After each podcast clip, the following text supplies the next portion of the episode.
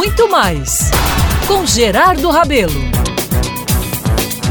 Amigos e amigas, domingo à noite recebi pelo WhatsApp uma foto super interessante que é um registro em PIB, preto e branco, viu? Feito pelo grande e genial Antônio Davi. Na foto, meus caros, estava o radialista que ninguém esquece, Petrônio Soto, eu, bem novinho, com vinte e poucos anos, Sony Oste, o marido Heitor Falcão de Freitas, o H, Roberto Cavalcante Ribeiro e o genial Gonzaga Rodrigues. Era um flagrante de um dos célebres almoços de final de ano, entre tantos que aconteceram, oferecido pelo governador no mês de dezembro para a imprensa. Esse evento era sensacional e por razões óbvias, viu? A imprensa prestigiava em peso a promoção, que sempre acontecia nos jardins da Granja Santana. E além do governador e do vice circularem, conversarem, cumprimentarem os formadores de opinião do Estado, ainda éramos assediados naquele mesmo evento por deputados, senadores, secretários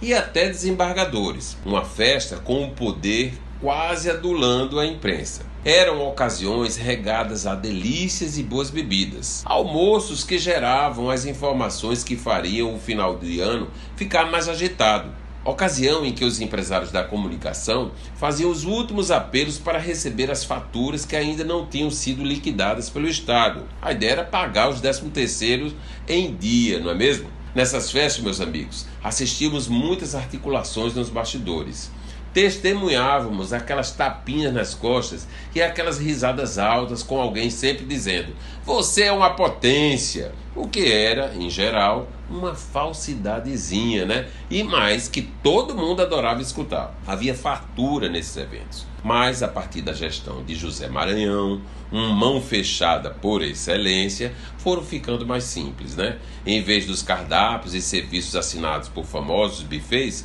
o almoço passou a ser feito pela cozinha da granja. Em vez das sobremesas tradicionais, como pudins, tortas, passaram a oferecer doces tipo goiabada cascão comprados, como manda a tradição, no mercado central. A ideia, talvez equivocada, era mostrar simplicidade, e isso quebrou um pouco do entusiasmo, do encantamento, já que todos queriam mesmo era viajar no glamour de um almoço com o governador. Há um bom tempo esse encontro não acontece mais. E não foi por conta da pandemia não, apenas tiraram do calendário. Simples assim. Afinal, Quer justificativa melhor nesses tempos sem charme e encantamento do que economizar? Nem que fosse de mentiria, não é não? Eu sou Gerardo Rabelo e todos os dias estarei aqui na Band News FM Manaíra conversando com você sobre tudo.